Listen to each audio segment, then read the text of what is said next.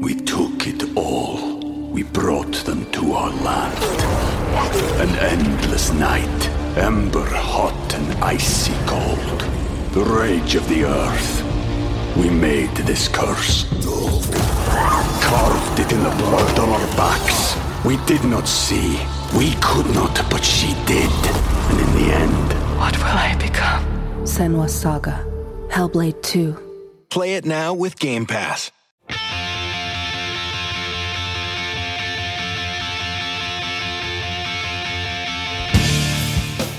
Hello and welcome to episode 203, the Washed Up Emo podcast. I am Tom Mullen from washedupemo.com. Thank you for your patience. I had a little break from the podcast after 10 years, and I thought, you know, I started a new job. I took up a bunch of time, and I said, why don't I take a break? So thank you for your support, and as always, reach out anytime via the socials or washedupemo.com. Today, we welcome Cam DiNunzio from Lazycain and Denali. Uh, he makes his wares as a composer and music supervisor nowadays, but we spoke about his early days in Virginia Beach, moving to Richmond, and his thoughts on music as he navigated and survived the emo label. Cam's contribution to music, the genre, and further throughout the musical landscape is a reason for you to stick around if you haven't heard of the band or his name. If you have, you are in for a treat. We've dived into Lazycain and Denali days, and at the start, as context, I mentioned Cam's bandmate John, who we worked together when I first moved to New York City, way back, 100 years, back in 2000. With that said, as comforting as when a 718 number calls a 917, listening back felt more like a conversation, not an interview. I hope you enjoy. Thank you all Patreon supporters out there. I appreciate it. If you want to support, head on over to patreon.com slash washedupemo. This is episode 203, Washed Up Emo Podcast with Cam DiNunzio from Lazycain and Denali.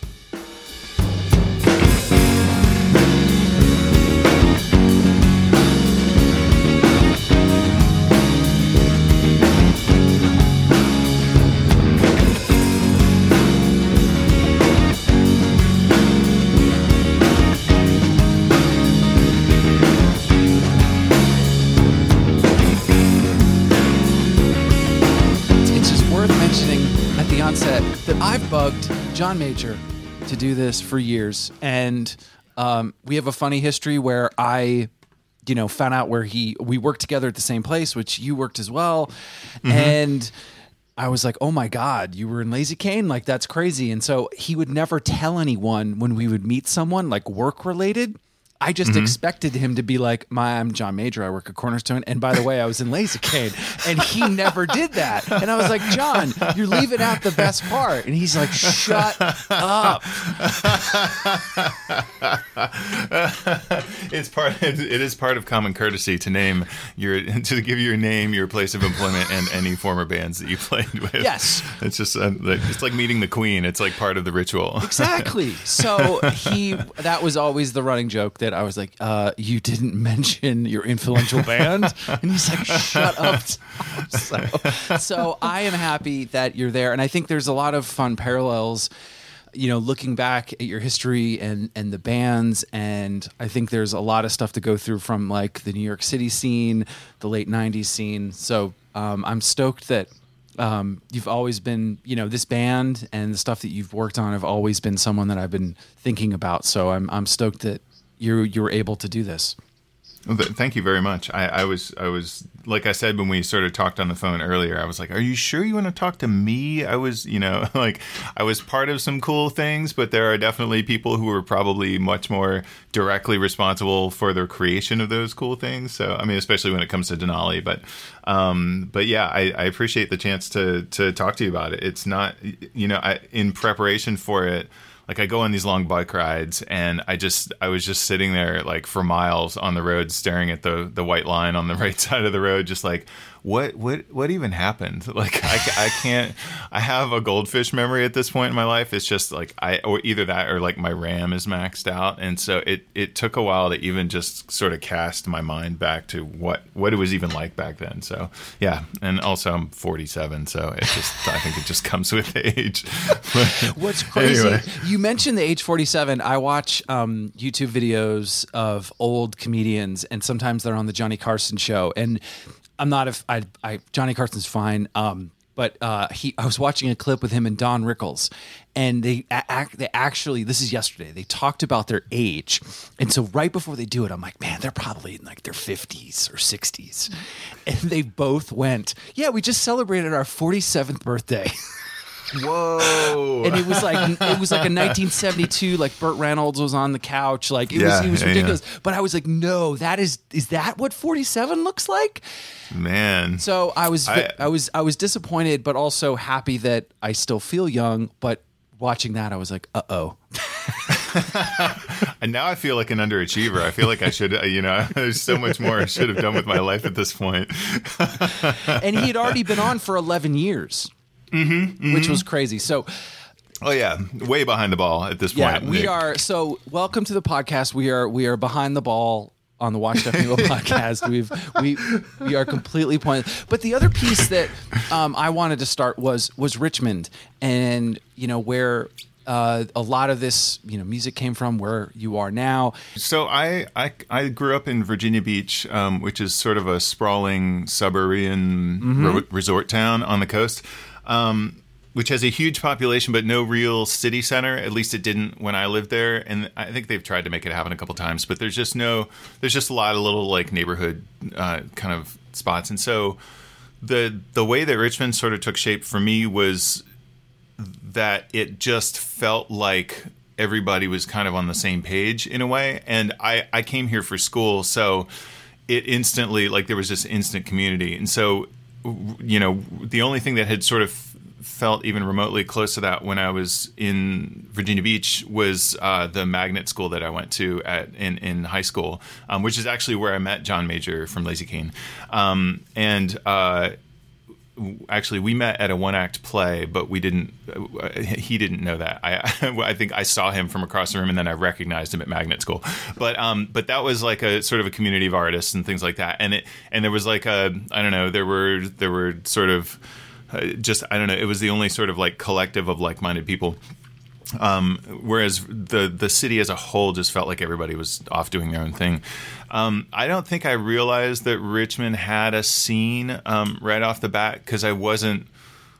I, I just wasn't looking for it, um, and I I just kind of I started going to shows. I didn't start going to shows period until college, like until I went there, went to VCU um, because there were there were concerts in Virginia Beach, like at some of the clubs, and there, there was a hardcore scene in Virginia Beach at that point, but it wasn't something that was really on my radar. I was sort of listening to like either gothy progressive, what was called progressive music back then, which was like like Cure and Smiths and and all that kind of stuff. Um, uh, or I was just like hanging out with my girlfriend, or I was in the band, or I was in, you know, I was at band practice.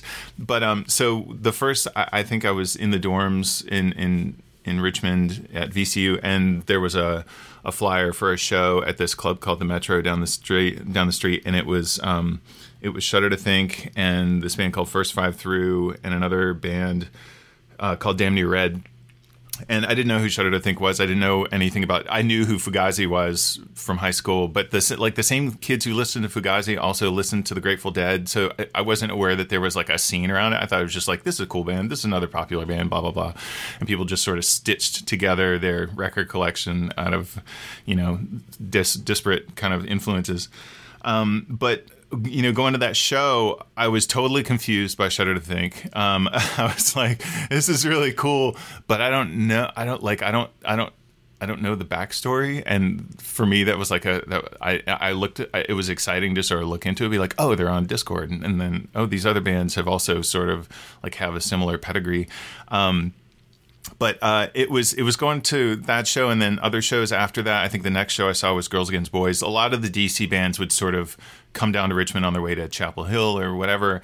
Um, and at the time, I didn't know I was seeing these cool bands, but I was definitely impressed. They, they made an impression, um, and I was already into music in a in a big way. And so I sort of you know would go to the record store. We had a fantastic record store, still have a fantastic record store called Plan Nine. Um, and so go there, and then you just talk to people and kind of learn about it. Um, but then from going to that, going to those shows, you sort of see the same people, and then you see them out in the community, which wasn't a thing that happened in Virginia Beach. It was just like you know, and then you have the backdrop of the city, at, you know, in a larger space, and then you learn that it's kind of like DC's little brother in the in the music sense.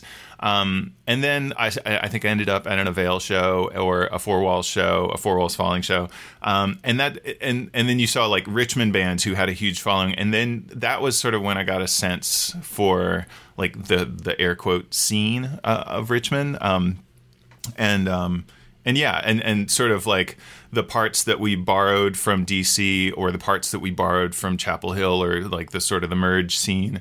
Um, and you started to see bits of those. Not that there weren't like really amazing, like GWAR is definitely its own thing, but I didn't meet those Totally. guys until w- way later.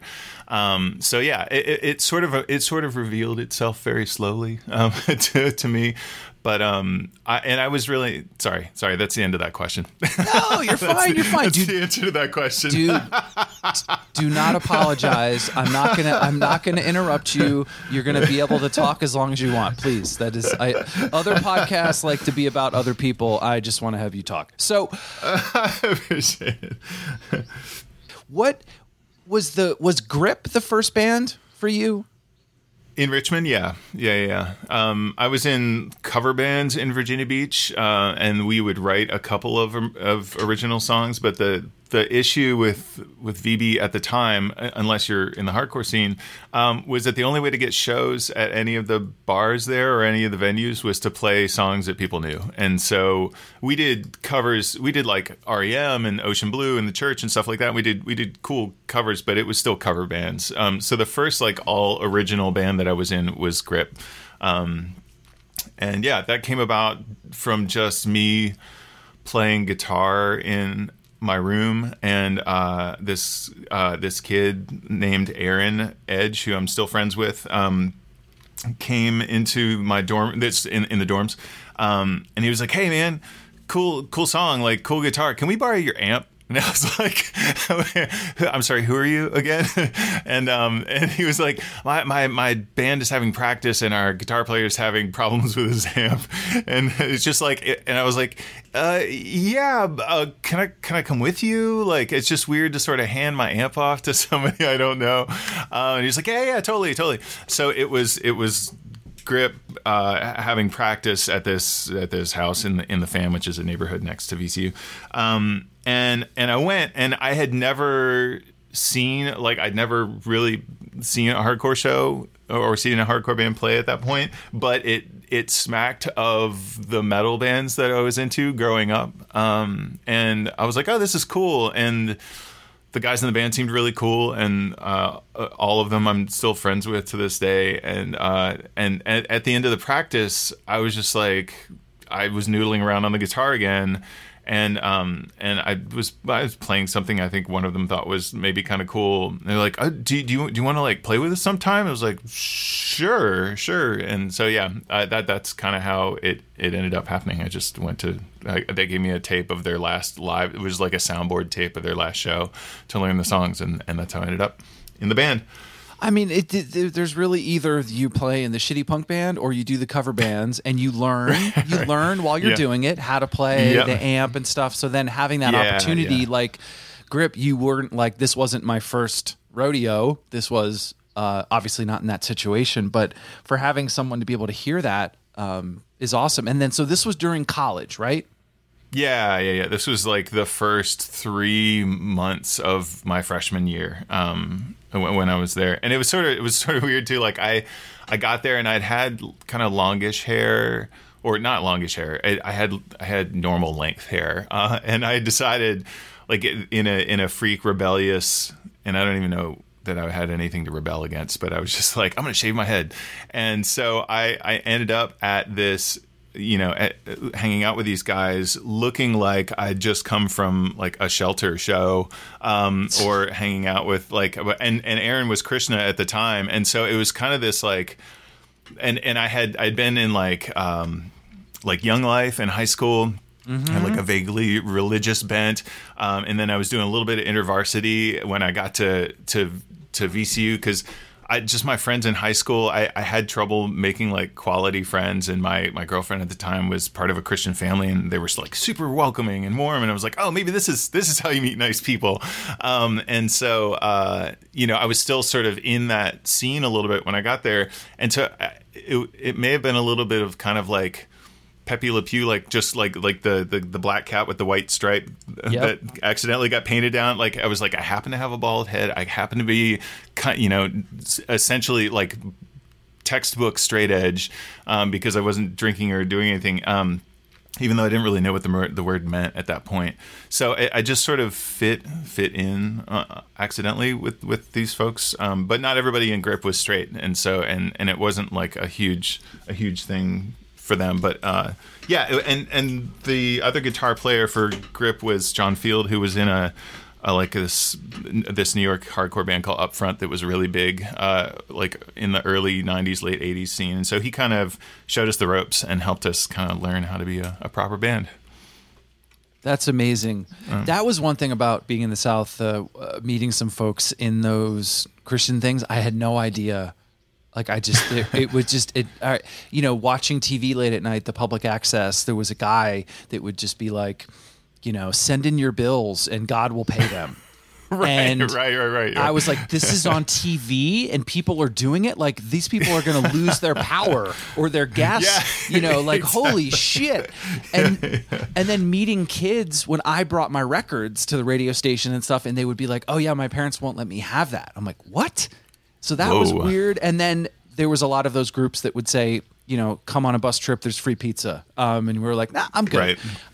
yeah, yeah. very interesting like because there was a whole christian hardcore scene christian metal scene uh, kind Mm-hmm. of like intermixed and it's almost like you had to do like detective work um, even though everybody was great you just had to kind of know that going in Yeah, yeah, yeah, yeah. And I mean the the the the families of the it was actually two two girlfriends I had in high school were one was sort of a, a missionary family and the other was um I think he was a a dentist, but it, it, it never felt like predatory, even looking back on it with a clearer head, you know. Um, but that it definitely in terms of sort of assimilation, I felt like the the hardcore scene at the time was much strong, like had a much stronger hold on the on the on the newcomers who came in and was like, these are the rules, this is how it happens, and like you don't dress like this, you dress like this, um, and uh, and my parents were never like they they didn't really they were happy that I was just not like doing anything, you know, getting arrested. So Right. they, they didn't really care either way. Um, and they were sort of, uh, as, mar- as far as I know, sort of agnostic. I mean, my they sent me and my, my brother and I to church when we were kids, but they themselves didn't go except for like holidays. I think they just wanted us to be good people. And the, there were also some neighbors who like would take us, and so we just we just did that. But um, i just think they wanted an hour alone that's pretty much what it was Exactly. I think that's. I think you've hit. I've hit. I think you've hit it perfectly. That's. That's exactly. It. It's just like get these kids out of here, please. we want to clean the basement we haven't been able Um, right, to sunday right. morning it is yeah, yeah, yeah, yeah, yeah, yeah. Well, and and I grew up on like a like a horse farm kind of thing with a, just like endless grass to cut and chores to do, and so I think they were just you know that might have just helped them get like a little bit further ahead of whatever it was they were trying to do. Um, but yeah, yeah, it was um, it was cool. But yeah, I I, I mean it did it it was it was very clear early on that Richmond had like a strong sense of community. I didn't know what it meant to the outside world at that point in in in freshman year of college. So then, Yeah. so with Grip, you were playing shows. Was it like weekend stuff? Like what else was kind of happening around that time? That um, was it like, man, I really like this. Like this is fun, doing my own stuff, or you're meeting a bunch of people. Like that, that must have been, you know, obviously, you know, probably um, excitement or other thoughts, or God, I want to do something else. What was thinking then? Um, no, it was um, we were yeah it was we were pretty much weekend warriors um, in town shows during the week, but most of us were in school, and so we had to be around for class. You know, nobody was really like fuck this, I'm just doing the band kind of thing. We were all still pretty like adherent to our you know responsibilities, or at least conscious of the the the commitment we had made to higher learning. Um, so yeah, we were around for the most part, but we would do you know DC shows on the weekend and sometimes Jersey or New York shows. Uh, you know, it's, uh, that that became pretty frequent. Um, and yeah, it was it was super cool. I mean, I you know the, the, the very first time I played guitar with a group of people was like I was like 14 years old and and we were playing uh, Iron Maiden songs and U2 songs. It was just like those were the things that we that, that like the two groups of people in the room liked and but you know even playing other people's music in synchronicity was just this magical thing that sort of flipped the switch for me um, but then to answer your question playing with you know a group of and playing all our own stuff as opposed to you know a, a, night full of covers and then like oh we wrote this next one ourselves like which is you know just sort of like trying to squeeze something in and hoping everybody doesn't leave um, during those like three and a half minutes um, was really cool. It's like holy shit people are coming out to see us like for our songs um, and regardless of what you, you, you think of hardcore or, or any genre of music i think there's just like a it's just a, a rush to to be you know uh, to have people want to pay money or just to want to come like drop whatever else they're doing and come and see your band play or see be you know tolerate you while they wait for the band that they actually want to see play. Totally. Um but it was cool. But yeah it was mostly weekend warrior stuff. Um they didn't go on tour until after i left the band and that was um that was I actually I, I have a document because I'm sort of OCD about this stuff.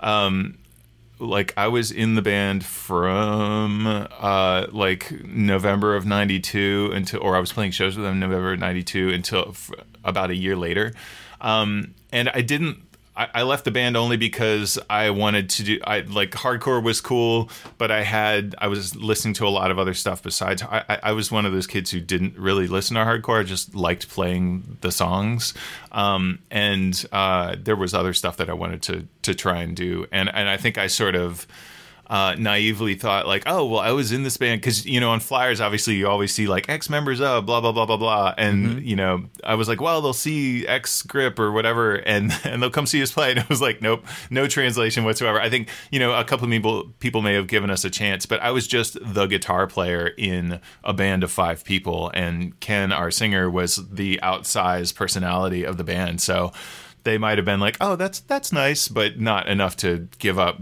whatever they were doing to to come and see us play.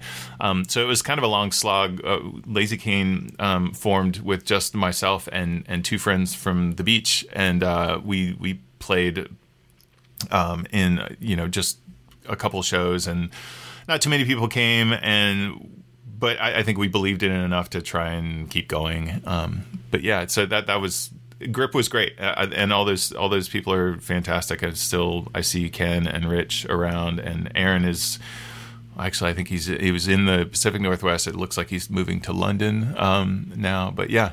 So uh, and John it lives in the same neighborhood as me, so um, it's it's all good.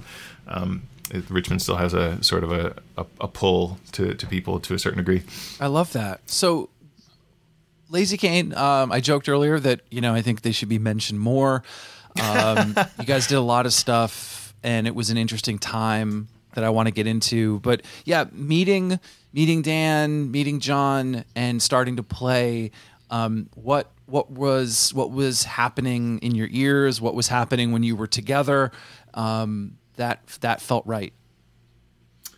Um, I I I've always sort of been a product of my surroundings, uh, musically for sure, and I think I was I was hearing so many new things um, in you know in and around Richmond just from the people who lived in the dorms with me in the freshman year, and then um, the friends I made from there and their record collections, um, and I.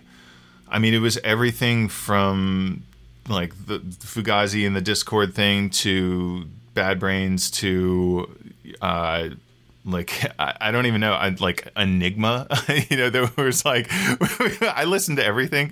Um, and so uh, I think I thought there was something obviously like starting a band for most people is is an act of like of artistic expression. Um, and I don't know that I, th- I think there was part of that for me, but there was also part of like I want I want to show people what I can do. Um, now that I was playing original music, um, and so I think it was just an amalgamation of all these new influences that were coming in, um, and uh, Dan and John and I, um, we sort of, I, th- I, started, like I said, I started the band with a couple of other people, and then um, Dan lived across the street from me. Once I'd moved out of the dorms and into the neighborhoods, Dan lived across the street f- from me, and I could hear him playing drums in his apartment. I was like, oh my god, that guy's awesome, and um, and I asked him, and our our other drummer lived in Virginia Beach, and it was tricky to set up um, practices and stuff like that. Um, and then John, I asked um, to be in the band at one point. He was in a band called Behavior Control. Um, that was that was really good, and I asked him to be in the band at one point. I don't think he remembers this because I feel like I've brought it up with him before, and he said no because he was still busy with behavior control or he just wasn't into it. And then uh, either he came back and and said something later, or I went back to him again, I, and I can't remember, um, and said like, "Hey, are you are you sure it'd be really it'd be really cool to have." Uh, you know, uh, not just a second guitar player, but but him specifically as as a, as another guitar player in the band, um, because our styles are very different, and I, I thought they complemented each other. Um, and uh, but I think we were just sort of fusing all of our influences at that point, um, and that's that's just kind of how it it started out. It was um, yeah, I don't. I, there was no master plan. um, I didn't have like a, a, a, pile of songs. It was just um, I, the way that I write songs, or the way that I wrote songs. I guess I still do. Um, was sort of, sort of in textures and pieces and things like that, and um, and they all sort of borrowed sometimes very heavily from the you know what I'd listened to recently or what I'd been listening to, and I think we just all were kind of listening to the same stuff to a certain degree with you know within the sort of indie music scene. Um, Had but, you heard the uh, word we, emo yet? No, no. I, it's funny because I, I, in preparation for this interview, I thank thought you. there's gonna thank you for preparing. There, um, I was like, there's gonna come a point where Tom's gonna say, "When did you hear the word emo?" And I was trying to place it. Um, and I don't remember. Um, I do remember hearing, you know, if if we're going by like the the the touchstone, the traditional touchstones, uh, or the flagship bands. Like I remember hearing Sunny Day for the first time on like the late night Sunday indie hour of my local radio station in Virginia Beach when I was home for the summer. Um, and I was like, oh my god, I, you know, this is great. I love this song. Um, and then went out and bought it. Um, I didn't know that that was you know I had no connection to Rites of Spring at the time. Um, I sort of went from 92 forward. I didn't really go back and do homework much on what had come before um, until way later. So I wasn't conscious of first wave. Um, and so I was just like, Sunny Day's cool. And to me, all of that stuff sounded like uh, either. I guess we called it melodic hardcore or post rock or post hardcore, mm-hmm. you know, kind of thing. Um, and I was listening to Will's uh, Williams interview with you. Not that I know him well enough to go by a first name, um, but I was listening to William Goldsmith's interview, and and like he was talking about how they were. He felt like they were a hardcore band that was just trying to uh, like flesh out ideas that they had, and that's just what they sounded like doing that. And mm-hmm. I thought that was really genuine, really cool. Um, but yeah, I don't remember when I heard it, and I never, I never really thought of Lazycain as as an emo band. I know we ended up on the the compilation, the emo diaries compilation. you were on the first um, one. I know it's really weird. I don't know how that happened. Um, you don't know um, how that happened? Well, no. I mean, I, I remember. I, I, remember being asked, obviously, but I just don't. Um. Yeah, I, I, I mean, we played with a lot of bands that were like we we had played with Mineral at one point, and we played with. We may have played with Jimmy Eat World at that point. Um, it's it's it's weird because yeah I, I don't I mean I again you know in preparation for this I went back and listened to a lot of the Lazycain stuff and I don't think of us as an emo band. I definitely think of us as like a post hardcore band well, or a, like a post rock band. So yeah. yeah, because that's it's like so that's the funny part about this time period, which if you're ready to like sort of dive in a little bit, I think people are used to this. Like that era was like it's not like your band came out, you're you're playing shows, and then you've got Instagram and Twitter to scroll and you know stuff to check. Like it kind of these these pockets of things would happen and. Um, you'd play with a band somewhere, and then that would sort of permeate wherever you went, or these things would happen. And I feel like you know that emo diaries thing like again i'm from your school of like i just thought it was another thing of hardcore like it was just it was like yeah. a it was a Yeah. hardcore band that like just played a little bit differently and i liked both i was cool with you know the hardcore bands and i liked this too i'm happy if they were at the same show and i think Mm-hmm. Right, right. Yeah, exactly. but that you know hearing listening back to stupid maybe still on the first chapter of the emo diaries which um you know it feels angular it's heavy but it's like a hardcore band i mean it's it's almost Yeah. helmet Yeah, yeah, yeah. Well, they were they were a big uh, influence on me, and I think just rhythmically they were an influence on the band to a certain degree. I, actually, I don't know that. Uh, I don't know if it was just like the the stuff that I was writing that they then translated for their parts, but I definitely I loved the sort of rolling rhythms that you know things that sort of fell over the next bar and and and the spaces and everything like that. Um, yeah, I, I'm I'm pretty sure that was probably me trying to write a helmet riff. well that is my second favorite band of all time so i approve that right on. um, but that so were labels reaching out like when did when did you know was it from the emo diaries did people reach out like when did because again this isn't instant i want people to remember that like Right, like right, right, right. literally you don't get a dm like the, a Right.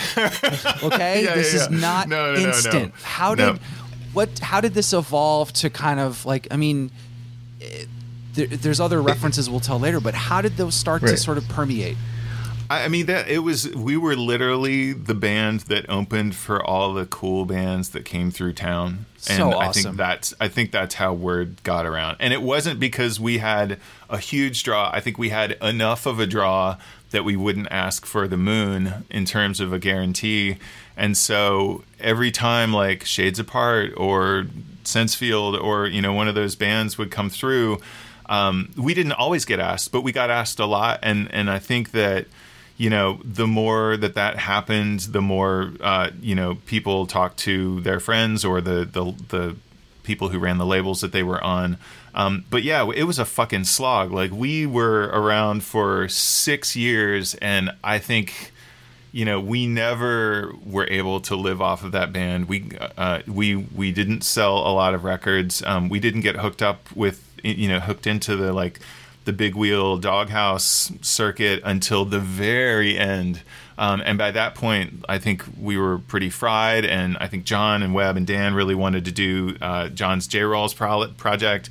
Um, and so it was just like, you know, it wasn't, eh, you know, the like we the tour we did with Piebald was at the was at the very end, and that was Rama from Big Wheel being like, "Hey, you should take these guys out." And I think we were good enough where people thought like, "Okay, cool, this, this is not going to be embarrassing." Um, but it was just, it was a lot, a lot, a lot of empty opening slots, and you know, I've heard, it's funny. I've heard other people talk about uh, like I, I listened to the Thomas Barnett um, uh, interview just because he's such a fantastic dude, um, and uh, he was talking about the list uh, that used to go around, and we had we had the list too, and and it, I rem- would remember like Dan and I with a dialer. I don't know if you remember these dialers. Yes. It- that is the most. That is probably the third most referenced thing from this era. oh yeah, totally. Like, and oh, I learned Oh it from God. Braid. Oh, I learned Right, it right, from exactly, you know yeah. Eric Richter from Christie Front Drive. Everyone's got Right. someone they learned it from or learned yeah, it yeah, from. yeah, yeah. Whatever the English Yep, exactly. Uh, Yeah. I don't want to rat anybody out, but yes, we we got one as well, and we would sit. I remember specifically, like in the back stairwell of one of the buildings at VCU, where there was a payphone, and we had a Dan had a, a legal pad, and I had a, a like a three ring binder with like the the book your own fucking life con numbers and this other just like dot matrix printout of just numbers with no names on them with just cities next to them. And you know yeah and yeah we would we would just like you do the dialer you call people and every once in a while the operator comes on and yells at you for not using real money. And, and but you just you know you keep going. Um but that's that was that was it. I mean i the the way that we got around or got anywhere was just by like just saying yes to every show that we got asked to play, and eventually the bands started to take us out um, with them. So yeah. That's so cool. I so I saw you then toward the tail. I saw you when you guys were fucking over it. So I saw the You Meet World at the drive-in tour. Oh well, that, that was actually right before. I, I don't know that we were necessarily over it at that point. Um, it was, but I think it was after all of that when we still weren't really selling records, and we can talk about that later. Um, you know that we were just like, God, seriously, like, you know, what is the deal? Why why are we not connecting? Um, so but yeah, that was that was I don't know how we ended up on that show. Um, but I think but yeah, you guys that- that- played like two or three. I, if I'm looking Yeah, at the setlist.fm or I was looking, I feel like you guys hit like two or three of those, but the routing was nuts. Yeah, it was it was weird. We actually that we only did that one show with the two of them. I, I, I think the other one I can actually look back at my nerdy little document here. Um, Please but, do. Um, yeah, but um, but yeah, I have to. It, it may take a second, but um, but yeah, it was that was one of those things where.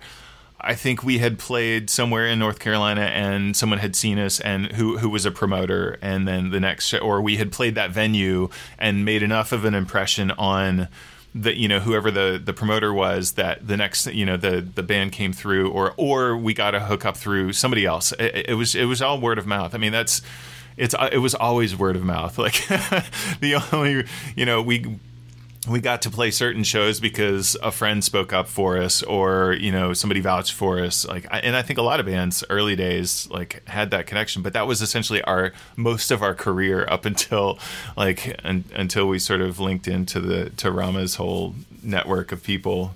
Um but yeah it was it was it was hard. I, I, and i was gonna say i mean i think the yeah anyway that was that was that was what i was gonna say What about like the I I've looked at some um, no knife footage um, that I got from one of their tours, and you guys played a bunch of shows as well on that. And there's some hilarious moments um, from the guys, and and what about that time period and being in those years? And it could have been toward the tail end. You guys have been doing it for a minute, but what was the like?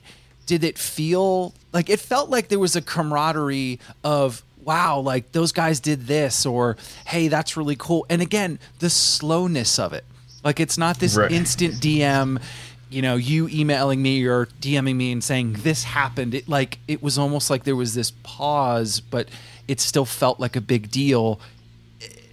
What was that? What, as you're still in it, you're still being on the road, you're getting those favors done. Like, did it feel like wow, something's happening? Like our friends are getting this or we're getting that. It, it was again, it, the momentum shifted later, but in that moment, it seemed like there was this camaraderie. Yeah, yeah, yeah. No, there there was. I mean that that tour specifically, like a lot of the, a lot of times, like we did we did that those three weeks um, with Jimmy Eat World and and No Knife, and that I think came out of us opening for Jimmy Eat World previously, whether it was that show with at the drive-in or somewhere else, uh, or, the the the show you know a couple days later in Richmond. Um, that that was very much that very much felt like the prime of of Lazycain, um, and and yeah, and I think just the the whatever the vibe of the No Knife guys and the Jimmy Eat World guys and us, it just it just worked. Uh, it I, I tell everybody like it felt like Christmas every day. It was it was like that was our first proper tour. We had we had gone out on our own before, but that was our first proper like opening tour, and I think our first show was in the uh, like Florida maybe and and we walk it was in Jacksonville um and Jacksonville which I could kind of take or leave no shade. Um but um we we walked in and like you know the the band like Jimmy World was warming up and the No Knife guys were loading in. We were meeting everybody and there was a line of kids outside waiting to get in. We're like oh my god this is what it's like. This is what this is what real like like and and and that and like as the tour went on like we got more comfortable with each other obviously. Um, there were you know with friends bands that were also sort of you know we didn't have um, I- you know i'm trying to think of like again my goldfish memory is is failing me here uh, of who else like was sort of coming up around that time in Richmond. I mean, uh, uh, Strike Anywhere may have already started at that point. Obviously, they were like building totally. on a hella strong foundation from Inquisition. Um, GWAR was always going. Avail was always going. I don't know if Avail had broken up at that point, actually. Um, but, uh, you know, and, and I wouldn't put us in the same league as those bands in terms of success but um, it, it, it did. I mean, it felt like it felt like a good time. Um, we we like I said, we got along with everybody, and it just just sort of instantly fell in, and we ended up doing a lot of shows with No Knife after that. Um, in in either Lazycain and Denali played a couple shows with them, um, but uh, yeah, it it it it felt like things were about to happen for sure. Uh, whatever whatever happen means. Um, uh, it was cool. It was definitely cool. Can we talk about some songs? Because I want to mention um, one. sure. No, no, sorry. I didn't mean like you need to stop talking. I was more of just like, God, I always forget to do this. But like the angularness of it, that was something that like really connected to me early on. Like I had to sort of like sit in it for a minute and kind of like no yeah. knife, kind of like where like the first time you listen through, you're like, okay. And then that second time, it wasn't like hit you over the head on that first time. Oh my god! And that's not that's no slight. I actually want that. That's what I mm-hmm, didn't like mm-hmm. about hardcore. Hardcore was like, mm-hmm. don't tell me. Here comes the breakdown. you know, like I mean, you yeah, could yeah, literally just you know paint by numbers, and I right, sometimes right. you need that. Sometimes your brain just get, just give it to me straight. Yeah, yeah. But talk about a song, um, specifically the one I liked um, or worth referencing is the Subway song. Mm, mm-hmm, mm-hmm. Um, so uh, it's it's funny because I think we were we the, Lazycain was a very democratic band um, in that it may have been John or I that brought uh, like a riff in to start things, but Dan and Webb both had very strong opinions, not not in a bad way, but they were they were definitely it was very much a collaborative thing, um, and I think a lot of the reason that we went unexpected places was just because we had, you know, an idea that that, that somebody else had. Uh, you know, you know, one person would start the song and the other person's idea didn't necessarily like. You know, we would go from minor minor sections to major sections and like five four sections to four four sections or whatever um, and i think it was just it was the mashup of those ideas but then it was also i think us trying to be different, maybe sometimes just for different sake, but then other times for for you know what maybe what the what we felt like the song called for. Um, but we were all sort of like uh, you know went to music school and uh, you know or studied music at some point, and I think we enjoyed kind of trying to bring a little bit of that knowledge uh, or or skill into the into the practice space. Um, and I, I think you know listening back to listening back on it now, like some of it comes across as like coulda more than shoulda in a way. You know, like I, mm-hmm. I'm, I'm I listen back and I'm like, really, we we did that after that other section. Um, but uh, with Subway Song, um, I'm trying to remember the genesis of that track. I, I am pretty sure that I wrote the the, the initial it. riff no, no. Play? I remember. I remember oh, the okay. song. I do. I do remember the song. Um, and and that's really only just because I went back and listened to the stuff over the last month because I'd really, like I said, Goldfish. Um, and I just hadn't listened to a lot of that in a long time. Um, but we took it all. We brought them to our land. An endless night, ember hot and icy cold. The rage of the earth we made this curse. Carved it in the blood on our backs. We did not see. We could not, but she did. And in the end... What will I become? Senua's Saga. Hellblade 2. Play it now with Game Pass. You know, it was a it was um it was a riff that I had and a pattern that that Dan came up with and then uh, a, you know, a, you know, Webb's part and John f- finding something really cool and kind of out to play um, over top of it, which was something he was really good at. Um, just and, and, stuff that I never would have thought of. And I think a lot of times at first blush was like, uh, that's that's too weird. And then you know, but I, I had no like vo- had no role to like overrule him, and he, he might he re- he might remember these processes different. Um, he might have said that like, no, you told me I couldn't play that. Um, but uh, I was I I it, it, was it was that kind of building thing. It was usually a, a riff, a pattern, a bass line, and then John laying something really cool over top of it.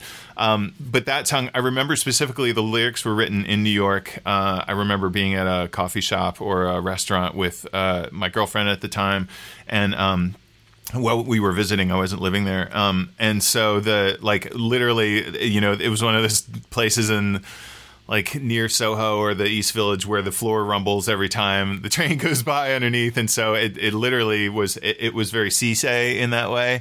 Um, but uh, you know, we we we definitely liked space between notes. Um, I, I, think that's you know maybe there's a little bit of Helmet influence in there for, for that.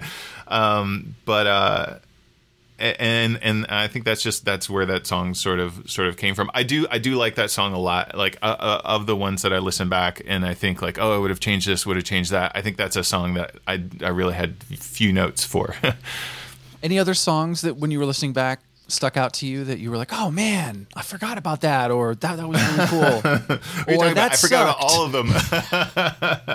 um, the course correction that I have in my head now for a lot of these songs would just have been to like like musically I, I, think a lot of them are super cool and i think we did a lot of like we were very inventive with with rhythms and with um, chord structure um, I think lyrically, like I, I'm to be my own toughest critic here, but I just wish that I had tried to connect with people more, or or just be less obtuse. Because um, you know when I when I talk about how like even after doing these cool tours like stints with this band that band the other band um, we still weren't really seeing any difference in terms of like record sales or you know being like that going then going out on our own and having sellout shows. Um, I think we just we, like the the the music was there and the music had a cool thing going on and i think uh, especially after the the ep came out i think the next album that we would have made would have been really cool. I think it would have benefited for us to work with a producer to just sort of self edit a little bit. Um, but the lyrics were just so it was just like a snapshot of this a snippet of that snapshot of this snippet of that and they didn't form a cohesive picture they may have from sort of like a like a pointillistic kind of view. it's like cool thing here, cool thing here, cool thing here, cool thing here. But it didn't it didn't really connect in the way and and you know if we're putting in this in the context of emo or emotional music, like there were no I didn't think there were that many sockets for people to plug into and think like, oh, I relate to this, or this is a this is a, a feeling that I had, or this is a situation that I went through, and I think that lack of of communicate of connection with people with listeners is kind of what kept people at arm's length. Um, we we were a critic's fave, and we were often an, a band's fave for the technical side. And when we were like tour tight, it was it was I, I think people like we we felt like we played really well, and people were impressed by that. Um, but lyrically, like from an emotional connection, we just didn't have that. So um, that that there was no glue there, and so I think when I listen back to answer your question that's the thing that I would think like that that I think like oh man you really missed an opportunity to just to open up um, and maybe find find some connective tissue to to the people listening. I love that. Last question around Lazycain, and we'll, I want to move on. Because there's a bunch of stuff that I think is fun because we have a same New York overlap, and um, this time period, and you know, having it have have people mentioned Lazycain. Have have you had other um, back and forth with people that have referenced it. Again, um, the reason I'm asking that is that sometimes these things bubble up later in years, or people find it, and especially with streaming and YouTube and mm-hmm. all these other places to find stuff, people do end up stumbling upon it. Have you had moments like that where, in the last, um, you know, years since around it? Um, you can say no. Not really. Not really. um, I, it's funny because I was uh, I looked I was looking for Lazycain on Spotify to see if it ever got uploaded, and the only thing up there is the EP, which is not a bad representation, but um, but the album's not up there, and there are definitely parts of the album that I that I like more. Um, and, and, I think it, if if nothing else, it's cohesive around the idea of an angry twenty something year old just yelling about stuff. Um, but uh, no, I, I, you know there were there are occasionally I'll bump into folks in town and be like, oh yeah, hey, you know I used to go to your shows or whatever. Um, but not not so much. People aren't really. I think the the the the the most frequent communication I have is from one of our early bass players who who wants to uh, share our early demo tapes with his son, which I'm being uh, like I've been really remiss in going through my cavernous storage space and finding those tapes for him.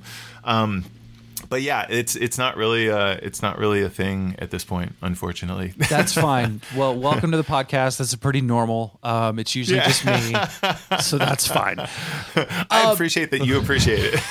so I would, I do think, um, and it's the one that's not up is the big wheel. So uh, um, yeah, yeah, because I think the doghouse one is up. So um, we'll we'll we'll have to harass Rama, um, yeah, and then yeah, yeah. I will harass you offline about the demos um, to get those up. So we I'll, I will work on that for everybody. Um, cool. And then when after this, this was done, you graduated school. Um, you moved out to New York, right? Mm-hmm. And that uh, was well, ninety nine. No, so- no. No, no. Um, I was still in Richmond. Um, so after Lazycain broke up, I was in another band for uh, sh- a short period of time for about a year, and then um, and then Denali started. And so D- all of Denali took place before I moved to New York, oh, uh, which was in right. 2005. Yep. I, for some reason, had thought we overlapped at Cornerstone. I don't know. I was never at. I was never in the office at Cornerstone. I was always remote. Um, oh, that's was, probably why. Because you may have been there.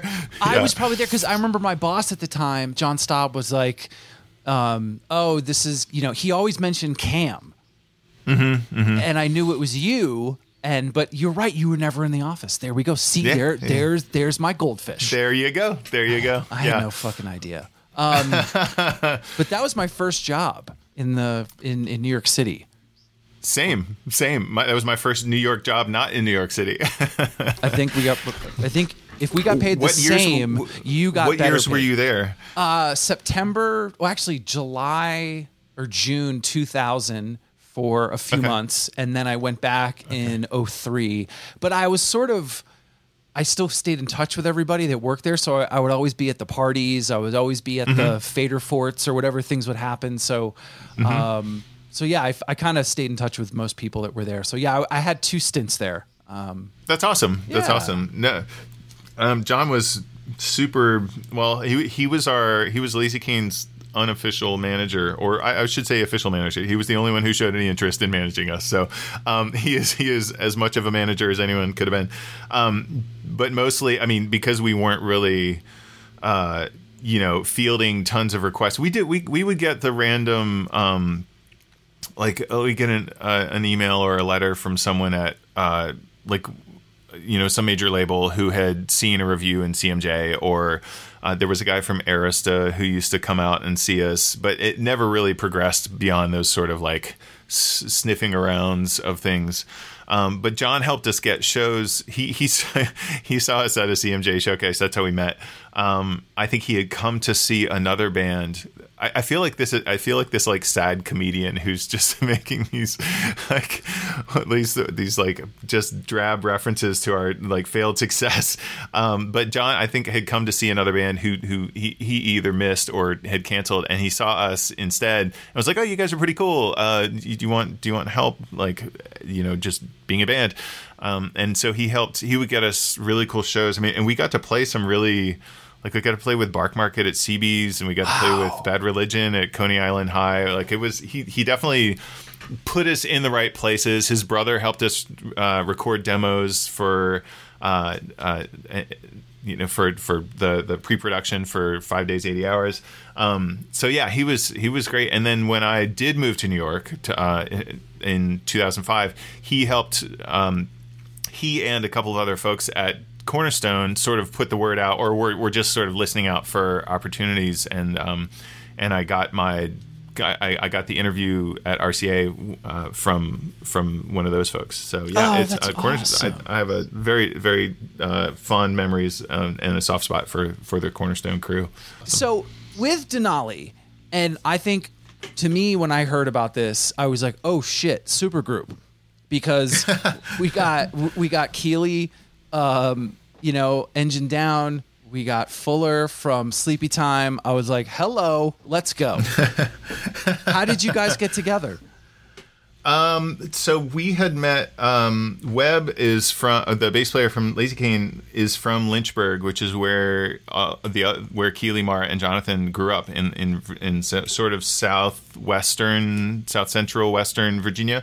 Um, I think it's definitely western. Um, and so uh, Maura had come to town at some point and he was driving her around or showing her the city or she was driving him around. I forget the order.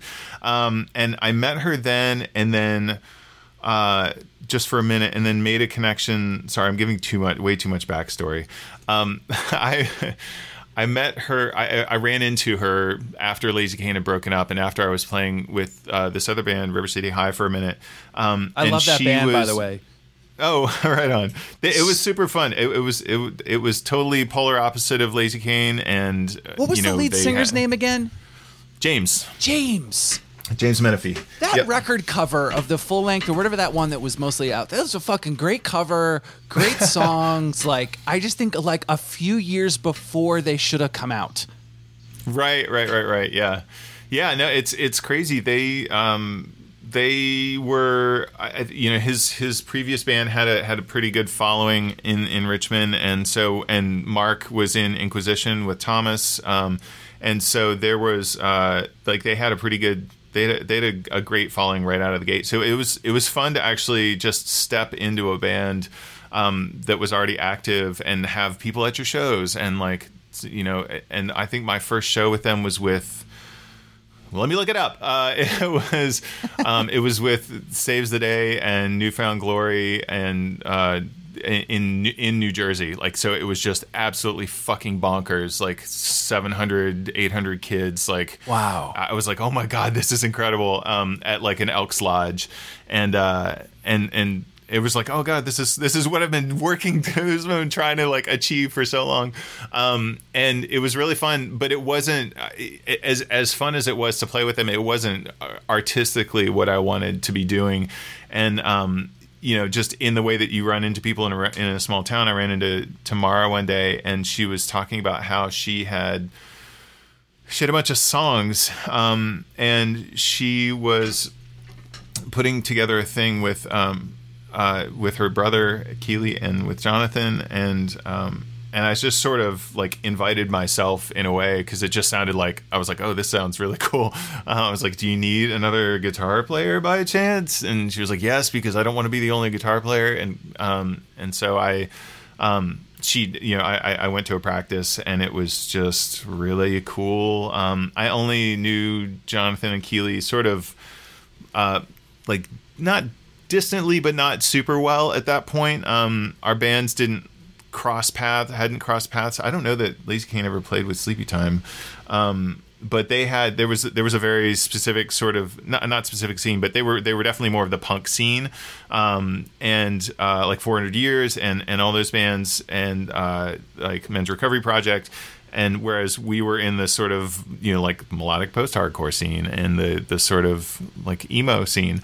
Um, and not that people don't consider those bands to be that way, but um, uh, so yeah, we we just sort of got to work fleshing out these songs of Maura's, and, and you could just tell from the four tracks that she made, like there was just something really amazing and magical to to her music, and um, and it was it, it it aligned so much, you know, sort of selfishly with like what I had always wanted to do. I I guess I sort of mentioned it briefly in the past, but I grew up like I my first like aha moment with music was listening to super early Cure stuff, and I listened to a lot of that like the UK like like uh, like Smiths and Stone Roses and and and Depeche Mode and New Order and all that kind of thing.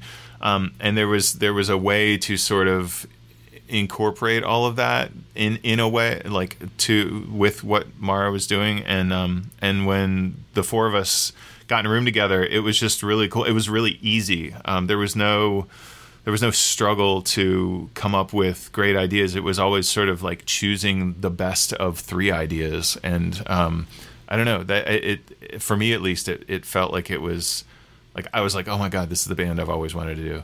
Wow. Um, and and so uh, I, I I left River City High, um, and Mark uh, James was a little bummed because he was um, rightfully so because he you know he he very much so had had sort of this, had been building the momentum of the band, um, and. Uh, um, but he, he he understood, and they the, the Bob, the guy who replaced me, uh, was a much better guitar player than I was anyway, and so I think they were they were onto much better things.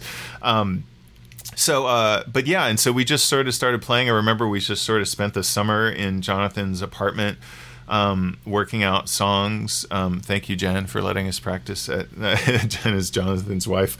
Um, um, and it was really sort of hushed and uh, you know just Maura was singing through the same amp that one of us was playing through it was very sort of organic um, and i remember sort of playing some of those practice tapes for our friends and they they had like kind of the same reaction they're like oh man there's there's really something cool going on here um, and so we just kept working up songs and um, we we we I, I forget what happened. Uh, I think Jason uh, Engine Down had some shows in, uh, in later that year that they were supposed to play in in DC in Chapel Hill, and Jason I think got Jason from Engine Down got appendicitis um, like at the last minute, and uh, they had to cancel. And so it was just like two days beforehand. I was like, oh, hey, do you guys want to come and play these shows that Engine Down was going to play? Um, and so all of a sudden it was like, all right, we're a real band now, um, you know, quote unquote. Um, and our first show was in uh, Baltimore uh, with the Rapture, and uh, it was just really cool. Like I, I, don't know, there was nothing stressful about it, and and then we played with other cool bands too. I, I, feel like these interviews are always just sort of really they feel like name drop sessions, but it's like this That's is fine. this is how this is how it happened. Um, but I, I just say that because we are just, like immediately like dropped in the deep end of like holy shit here's a band that you sort of have to hang with not that not that it's a competition but like you know like i hope you've got your shit together because these you know there's gonna be kids there um and uh and then yeah it sort of built from there and and people in richmond like who started paying attention and then again it sort of you know you play with people who tell other people and uh, people who tell other people and um and we uh we played philly I forget how we got hooked up with Jade Tree, and I'm sort of getting ahead of myself, but um, but yeah, it, it was it was a very it was a sort of organic thing. Um, I love that. No, like- please do not apologize for name dropping. Please do not apologize for moving ahead. I've already messed up timing because I had thought um, two other things that were incorrect, and uh, so I fucked up. So don't worry, it is a. It's all good. We are we are all good. I thought the funny thing about this timing is you were in Lazycain in these late 90s and sort of before the emo boom. This kind of new thing was happening. Being at a label then and watching A&R guys go, "Oh, wait, so no one wants Limp Bizkit bands anymore?" I'm serious. you know, and th- you know, they were starting to ask me what I was listening to and I was like, "This mm-hmm. is fucked up. I'm 21." That's awesome. And you don't you don't know what's happening? Like, wow, mm-hmm. I guess I don't understand the music biz. And so I think the timing was so cool. And I think looking back at some of your tour dates and bands and sort of things happening, um, I just did you feel like there was this other thing happening and you, and you can say no like you've done earlier like i just felt like you kind of dropped in at a really good time um yeah, I don't I don't know. I mean, I, they're definitely like we we started out right alongside the whole New York thing. So right yeah, like you said, yeah, yeah, it's Interpol, Strokes, um, uh, uh, fucking TV on the radio, and like all those bands. Um, mgmt not that we were connect, yeah, not that not that we were connected to that scene, but it just felt like a good time for the East Coast um, in general. Um, you, you know, if we could sort of like coattail that, but um, so yeah, it was it was cool. I mean, I, we we played with a lot of the bands that were in and around that, and we did shows with French Kicks, and we did uh, shows with the Stills, and um, you know, it was just a really it was I don't know there was a there was so much cool stuff coming like Grandaddy was just starting to get going mm-hmm. and like there were so many good records coming out and I think I don't know maybe maybe Tim and um and uh, Darren sort of saw that and or or they just got tired of hardcore. I mean, I think you know by the time we had gotten by the time we got to Jade Tree, they had already put out Euphone, they'd put out Turing mm-hmm. Machine, mm-hmm. they'd put out, you know, Jets to Brazil, they had put out like they were definitely moving away from just I mean, Kid Dynamite was still very much a thing and, you know, they they definitely still had and Strike Anywhere obviously um, who, who, I basically like I would credit with getting us signed um, because uh, they they sort of like Tim was aware of us, but I think uh, Matt Smith and the folks from Strike Anywhere really kind of put it in their ear, like, "Hey, there's this band you should check out." Um, but uh, it was just it was just a really I don't it was a it was a really it was like what grunge I guess felt like in the early 90s like the the New York and Montreal thing that was happening in the early 2000s was just like was was amazing. And it was just great to be kind of on the road at the same time as those bands. And we did play with a lot of them too but it was just uh, you know I, I don't know. I then Spar- I cannot not mention Sparklehorse um yes. but uh, great reference like, um but uh, well we worked with Mark on the first record and and you know uh, and it was just like and he was doing like Mark is obviously uh, like we, I, I I only got to know him for a very short time, and I I miss that that friendship, um, but before he passed on. Um, but you know there were just so many good records coming out, and and I think yeah, I think Jade Tree must have just felt like I, I, really don't want to speak for Tim or Darren, but I think you should definitely have them on if they will if they will consent if you haven't already had them on. Um, but it'd be interesting to see what they what like what writing they thought was on the wall. I mean, one line drawing, owls, like all that stuff was just was very different for them. And and yeah, it was great to it was great to a just be on a, a label that was fair like uh, you know gr- growing up idolizing merge and Dischord, like like quote unquote the right way to put out records and the right the right relationships to have with your bands. Um, that that felt magical um, but also just to you know that that the that that Jade Trees fans didn't immediately just sort of turn their backs or you know I think they knew that there was uh, there were sort of a change of things going on and and so, and yeah i think people gave us the benefit of the doubt and, and i'm very thankful for that. What about some of the like that self-titled record and you know those songs and press and all those things like you said earlier like you know you playing river city high in jersey and all those kids showing up in the line or those last tours with jimmy and having people line up like now you kind of had other people um, you know playing these shows and it was different different people different mm-hmm. uh, maybe some overlap. I was i was in there and others obviously but there was like it was almost like you'd, you'd opened up a different door. Um, do you remember you know um, any any memories from like those first records and doing that stuff and being like oh shit like people are covering this. People are paying attention. Yeah, I, I, mean, it was definitely it was definitely a shift from Lazycain, where you know we would we might get like a a listing um, whereas with Denali, we would get write ups or there would be a picture, and and that was definitely that was sort of an indication to me that that it meant something more to the people who were hearing it. Um, I think that in terms of uh, you know the kids who were giving us the first their first uh, dollars. Um, it, I think a lot of those were like Engine Down was well established at that point. They had done like tons of touring and they were they were well known within that scene so i think a lot of our first fans were engine down fans um, and thankfully they they they they stuck around i think there were there were there were a lot of um, i don't know i, I am sort of losing the plot here it, it was just it it definitely did feel like yeah it, it it it garnered more immediate attention and and yeah. And I, I remember getting written up in, in bigger papers and like like finally being able to send them to my parents and saying right. like look we, you know but yeah. Did it feel like a full-time thing? Uh, it felt like it could be a full-time thing. It felt like we were working towards that.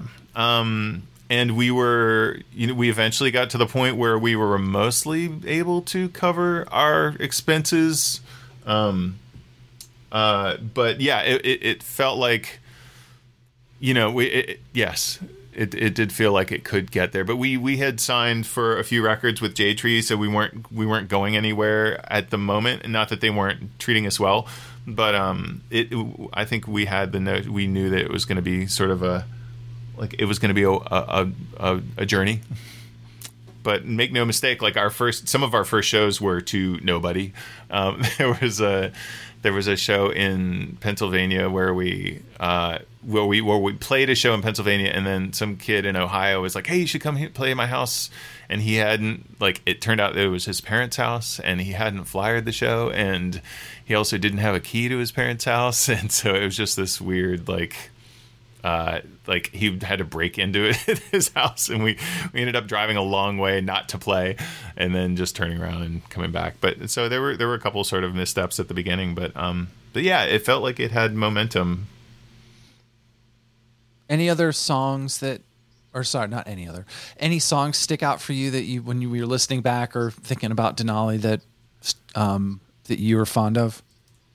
Um, I I, I like them all. it sounds weird to say. Um, from the first record, I think you know Gunner was always like. Uh, I think Gunner was one of the first songs that we wrote, um, and that you know, and so I think there's always a soft spot for that uh, track, um, and it was definitely like a, a fan favorite. Um, it was kind of like our one of our encore songs.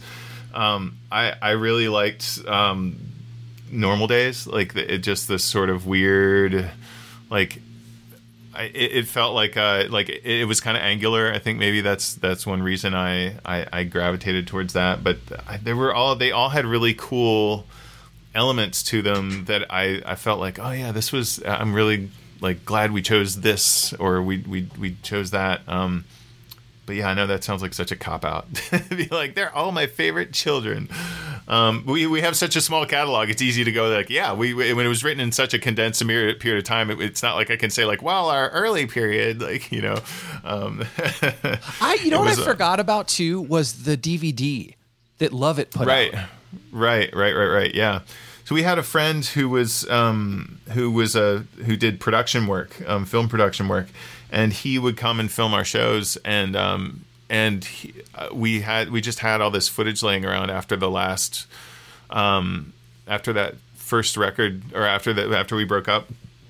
And um, from you know various various shows and so uh, he put it together. And Brian uh, Brian was always super supportive of the band Brian Lowit and um, and so th- he was gracious enough to to put it out for us um, and uh, yeah, I think it's got some home movies on it too, which were which were cool. Um, just like things that we put together on tour. But uh, yeah, yeah, yeah. I, I, I always forget about the DVD too. it, and it's it's not available anywhere. I think someone ripped it and threw it on um, YouTube, but I I think it might be just clips of it. But has there been any talk of just like having it out there officially somewhere? I don't think so. We sort of, uh, you know, the band doesn't like we are all still familiar. Obviously, Keeley and Maura are, are super familiar, um, and Jonathan and I work in the same sort of uh, career space. Um, but other than um, you know, just the occasional like, oh hey, the first record turned twenty today. Like you know that that's that's about it. Um, we I we we all had a great time doing the reunion shows, but um, I, there isn't really any further. We we sort of leave it in Maura's hands, and she's you know, again, I don't want to speak for her, um, but she is she's been busy with life, and so um, uh, if she ever decided, or if any of the other folks decided that um, that they wanted to do something with it, we we could talk about it. I don't know that it's the best representation of of us live, but it's cool. It's it's definitely cool as an archival piece, for sure. Now you're the band's done. You're like, okay, I'm gonna I'm gonna head up to New York, right? I was dating a woman at the time who was uh, who was trying to decide on grad school, um, and her one option was the Art Institute of San Francisco, and the other option was Parsons, and she decided on Parsons, and I was like, hey, that's cool. I'm not. I, I, at the time, I was managing a recording studio, and uh, it was cool, but it wasn't something that I saw being a like long term career. It didn't seem at the moment, at least, to be a long term career choice or career path. So um, that's so yeah, we decided to move to New York, and that's that's when I got the job at RCA. Major labels. Um, no, I, I don't mean to. I I am I'm super thankful for the the opportunity to start out there because the the other people. I always I, I have very fond memories of RCA. Um, the the GM was fantastic, and the people. It was a very small staff. Um, I don't know if have you worked at other la- well you've worked at labels so um, you know everybody there was as opposed to oh, sorry, I'm going to back up. it was a very lean uh, staff, and everybody kind of owned their lane and just totally crushed it. And there were other. I was an admin assistant to the digital marketing department, and there were other admin assistants in other departments with like degrees from Harvard, and it was just it was a very high bar from the start to just be like everybody like they, it's a skeleton crew, and we're just gonna rock all these records, um, but you've got to you've got to pull your weight.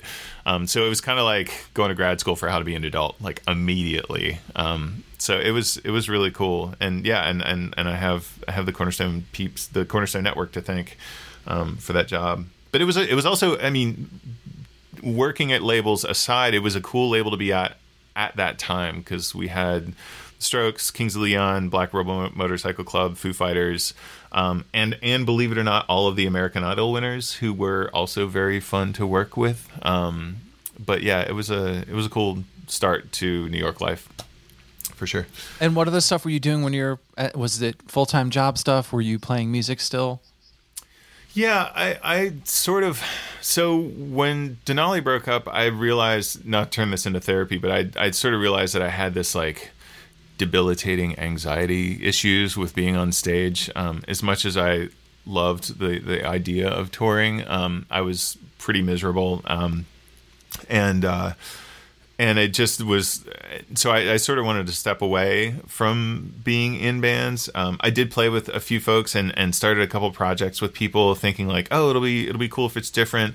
Um, and played in a couple of other friends bands just occasionally sort of hopping on stage with people or or, or just into like small project scenarios.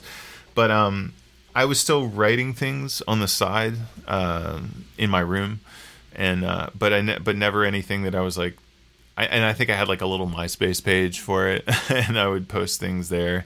Um, but it, it, was, you know, I don't think anybody beyond my friends uh, and maybe a few random Denali fans were listening. Um, but that turned into the composition, into the commercial composition thing. So I, I sort of took those skills and morphed them into another sort of a whole whole different world um, of creativity, um, which was cool. So then, from that, where, it, where was the was the composing and sort of the you know what you sort of led into with music supervision? Was that bubbling up at this time, or was that later? Yeah, it was. It, it was sort of so. Um, friends who were uh, like people that that we had toured with. Um, one of them was married to a freelance producer uh, uh, a commercial producer, and um, she was talking about, and we were all noticing too, just just casually, um, that that indie bands were starting to get licensed more and more for commercials. This is when like the Walkmen got licensed, and um, a few years before that, Pink Moon had ended up on that famous Vol- you know Volkswagen commercial, um, and she was talking about the fact that a lot of these clients were looking for music that were by actual bands and not just stock houses. Um, no shade to the to the composers who write for those houses, but um, and we were we were all sort of tight knit enough to um, to kind of I, I there it was started by a few folks. Uh, it was a music house called Black Iris, and um, and they were occasionally bringing in friends of theirs uh, that they knew, myself included, to write on specific commercials. It's like, hey, this, you know, we're writing this thing, and it needs to have this cool. It needs to be like cool and indie and whatever. I was like, yeah, sure, I'll, I'll, I'll i can write you something. Um, and that was happening while I was working at RCA and then Atlantic. Um, and eventually, it got to the point where um, there was a real opportunity for me to join them, and the money was better, and the just being with friends again was better. I wasn't like marketing wasn't really my thing. Um, and uh, and so it I, it was sort of re- it was really hard to sort of pass up. Jonathan from Denali was also working at the same place, um, and Cornbread, aka Matthew from Engine Down, was working there as well. So it was just like it was like, oh, this is great. I can like be in a band but not have to go anywhere, not ever have to set foot on stage and actually make money from it and not like stress out my relationships or, you know, like that, that kind of like all the things that kind of come with being a touring musician. Um, and it just felt like this perfect world. I was like, oh my God, this is amazing. Um, so yeah, yeah, and they they eventually I demoed on a couple things and I won a few things, and so they invited me to join the staff full time, and I moved. I, I was I moved back to Richmond to sort of learn the ropes of the the industry and the company, and then uh, I was going to go back to New York at some point because they had an office up there. The best part about these, and you've heard, is the way that where you are now, and that's why I think this arc Right, of like right. you're not on stage, you're still creating music, and Right, you're successful at it in in a way that I think can pull from all of your designs or all of your influences that can play for another uh, genre or another sound, Right, And right. it it's not in a context of a band. Right. Yeah. Exactly. And I think it's it is what a lot of artists want to transition to the art, artists who are not already you know obviously very successful but there are, are there are i was surprised at the number of people who are successful who who do also write for commercials on the side or who also score for trailers on the side. Like it was really eye-opening to be like oh my god you guys knew about this the whole time? Like why, why didn't i do this sooner? This would have been amazing.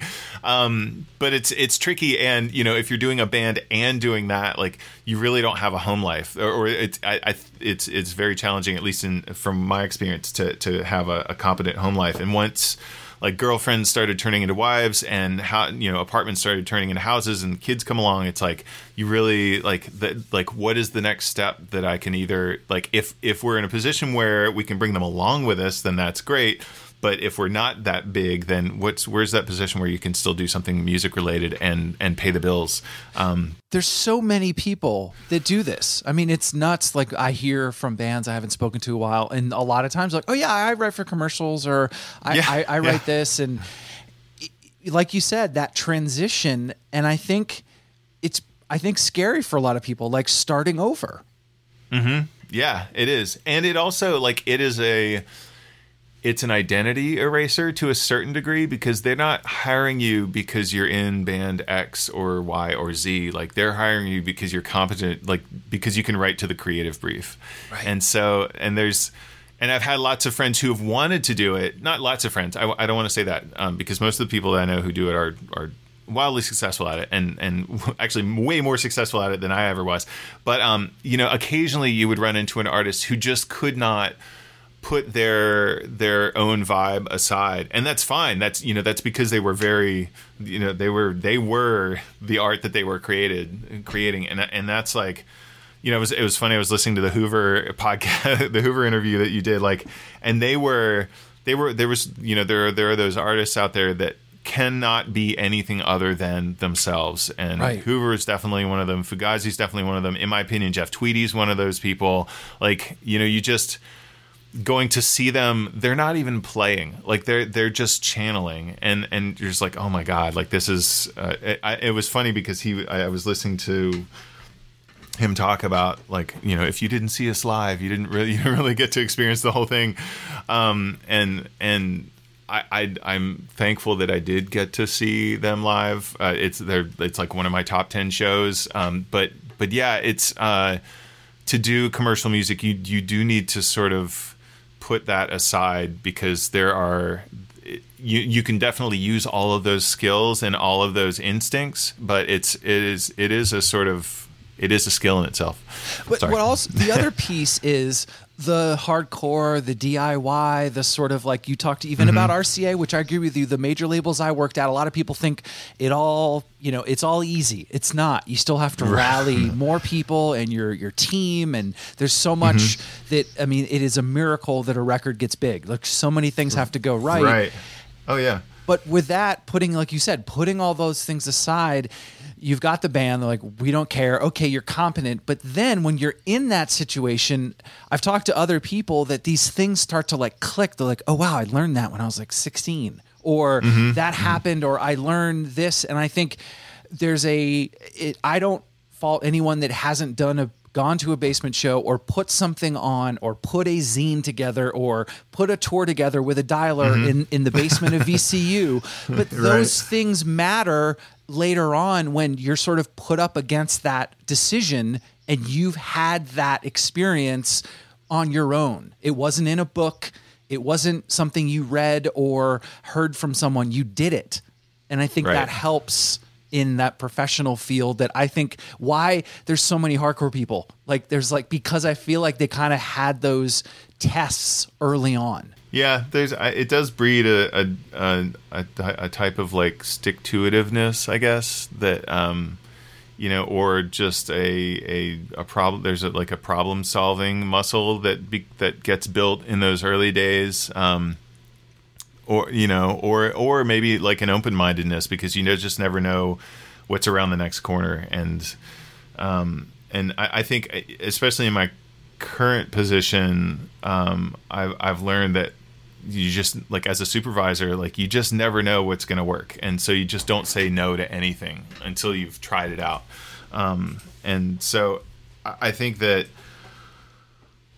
yeah, I mean, and there, yeah, a lot of that is probably born from from like being in a band that was trying so hard to be successful and being like, yeah, this like you know, there's an opening f- to to play with Iceburn on like at a matinee show on Long Island, you know, and you're like, I don't, th- I don't think any of their fans are gonna like us at all, but why not? Like, like, like, let's just go see. And you and you meet like one kid who's like, I love your band, and then and now you have one more like lifelong fan.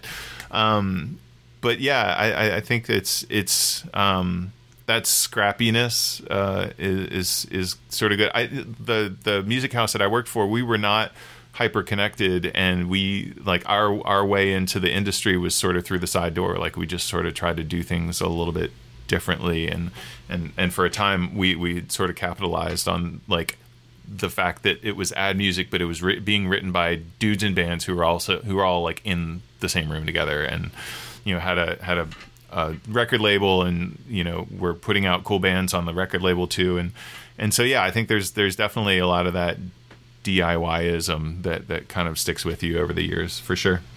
I love that. Um, but yeah, it's it's it's cool. it is weird though. I I like you said, it's really surprising how many how many people you run into. I think we did a song uh, at one point where the the girl from M83 sang on it, and we've done other stuff. I- I've talked to Jimmy from uh, Album Leaf. He he does Oh, stuff. yeah. I mean, it, it's it's really like.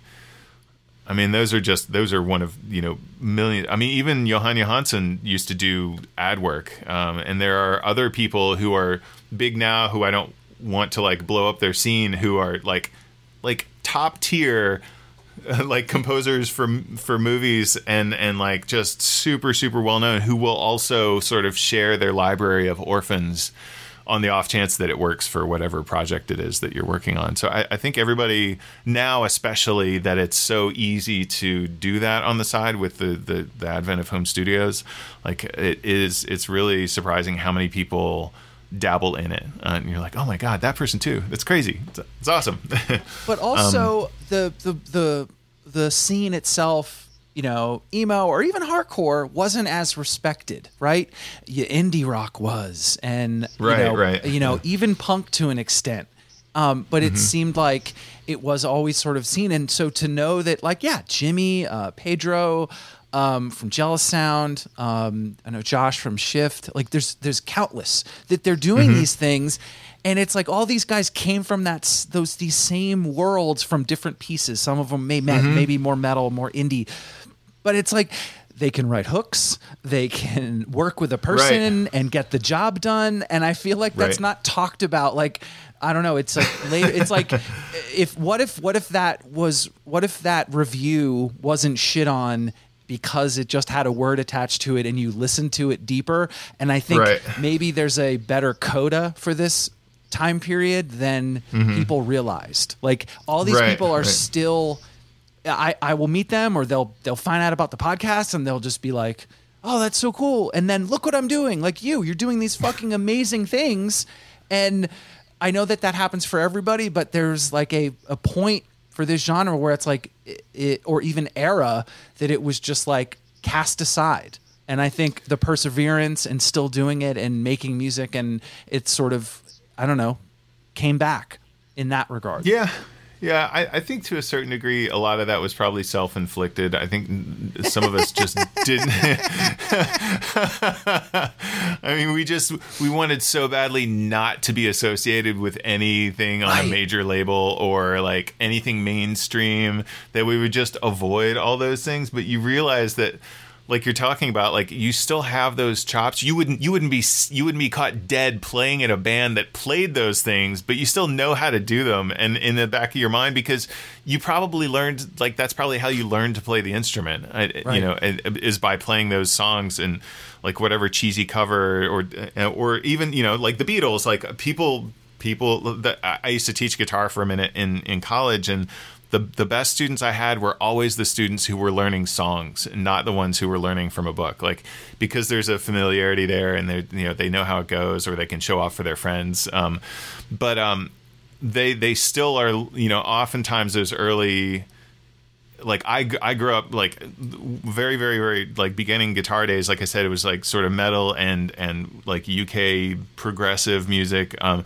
but there were also I got I was really into Jimi Hendrix and I got into like Stevie Ray Vaughan for a little bit and it's like I wouldn't be caught dead playing in a blues band but if I got hired to play that stuff as a composer I can play it because I had to play it back then and no you know I never would have mentioned that stuff when I was in and like in the indie scene. Like you just wouldn't you don't want to poison the well uh, like in by by being like yeah I, I kind of like that stuff. I was like you know and there were there were definitely people who were like yeah fuck everybody. I'm I'm I'm super into this or or that. But um but yeah it was definitely like you just I think the world of of indie and emo sort of kept to itself, and there was there was pride in that for sure. Um, but I think we we probably shot ourselves in the foot a little bit. you know, I don't know. I, I the, the the whole third wave of emo. I don't I don't I don't know really anything about. Like I stopped sort of That's listening fine. to. So I, I don't know what it was what it was like for them. Um, Do not worry about that. I am bummed that we didn't mention Stevie Ray Vaughan at the beginning. Um, because I fucking, I mean, my first South by, I literally, the first thing I did was walk to the statue. I, whoa, crazy! I adore SRV. I wa- actually, if you looked at my YouTube um, watch history, it's got all these live videos and stuff. I used to watch their Austin City Limits. His he did it a few times. Um, Oh, man. So I'm I'm a huge fan of his. But you're right, like later on in bands, right? That you'd meet someone and Yeah. they're like, "Do you guys want to do like?" You know, um, you know, boogie or whatever. I'm like, oh yeah, yeah, sure. And they're like, Tom, you just played like a Saves the Day song. Like, how do you? I'm like, I don't know. For like two years, I was obsessed. I like that. Yeah, yeah, yeah.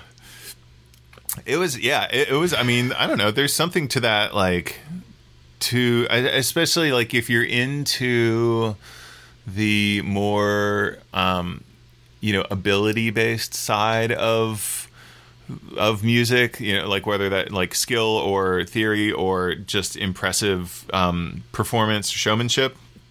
I don't want to use the showmanship angle, but like I went to see Joe Satriani when I was a kid. That was one of the first shows I saw, um, and you know, just because it was like, wow, that guy's doing crazy shit on the on the guitars. Like I didn't know that I wasn't supposed to be into that, and Right. and but it's it's good because you do sort of carry it with you in the back of your mind, even though you sort of push all that aside when you're like, no, no, no, no, no. Like I want to play, like I want to, I want to sound like this band or this band or this band. Um, but yeah, it's, it's, I don't know. I mean, that that stuff is really impressive, and to, if it's done tastefully, like that kind of skill is just ridiculous. And and Stevie Ray Vaughan was definitely one of those people. You're like, yeah, that guy's a natural talent. Love, love or hate whatever whatever he's doing. Right. Like, Dude, yeah. I think he actually cared. Like sometimes with Satch or Vai or Yngwie, like it was just fucking noodle to noodle. Mm-hmm. Yeah, yeah, him, I was sure. like, he fucking means every single note.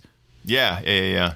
Well, and it's it's crazy too. I, I was talking to so one of my coworkers from RCA is now a tour manager, and he does the Strokes uh, family of bands, and he also does Bruce Hornsby. Um, and the guitarist playing with Bruce Hornsby right now is this guy named Gibb Droll, uh, who's from Virginia Beach. Um, he also plays with Brandi Carlile, and he was like it, in like as I was saying at the top of the podcast, just to bring this full circle. Circle. Uh, um, in order to get gigs in Virginia Beach, he had to play covers, and so he would play Jimi Hendrix and Stevie Ray Vaughan covers, and he was fucking ridiculously good. And I, I just, I would just sit there watching him, and even even him playing, and this doesn't this doesn't usually happen. Like you know, everybody talks about like if you're gonna do a cover, you got to own the song, like make it yours, kind of thing. Like he really was amazingly adept at taking source material and interpreting it in a way that that made it feel like his and maybe that just speaks to the the the songwriting like Stevie Ray Vaughan's songwriting or or or obviously Jimi Hendrix's songwriting that it's that good where like almost anybody can play it and you're still moved by it. But um but yeah it it really does like it makes a huge difference when somebody just channels again like and and he was he was one of those guys and you were like like this is it, it didn't feel like you said it didn't feel like Satriani or Yngwie like it didn't feel like they were showing off just to show it there was something transformative about all those notes and in that sequence or in that style that was just like incredible to watch. I love that. Um, yeah random random Gibb Droll aside. Hi Gibb if you're listening. I love it Anything yeah, it's else? funny. I, he doesn't know me. We don't. We don't know each other super well. But I interview. I interviewed him for a, a class project my senior year of high school. So maybe there's a maybe there's a vague memory just drifting about in the back of his head. Um, but yeah. Anyway. As long as you put something out in the world, something happens. Yeah, it's true. It's true. It's true. Anything else you want to mention? No, I think you. I think you covered way more than I ever would have thought to mention. So yeah, I'm, apologies for not filling in the in the gaps a little bit better. You were Um, fine. You were perfect. You were not bad Right on, at all. You right on. knew you had all your stuff. Um, it was fun to, you know, go down that memory lane. Um, Right on. And I think, yeah, if there's any other sort of like parting words or anything that you sort of, I'm just very. I feel very lucky, and I'm very. Uh, I feel very lucky to be able to still do music after all these years, and um, I'm I'm very thankful to everyone that I that I played with for you know putting up with me um, in the in the worst of you know the the, the not so great times um, when those happen, and I don't know, it's just music is such a powerful thing, and and I feel like uh, you know everybody's got their there's something that moves them and uh, I, I really appreciate you doing this podcast and, and just sort of giving people a chance to reflect back on it because it's it, it was a it's a period that especially again being being older that I haven't thought about in a long time and um, it's such a it was such an impressionable uh, period of time. It's it's great. It's great. Thank you so much for the opportunity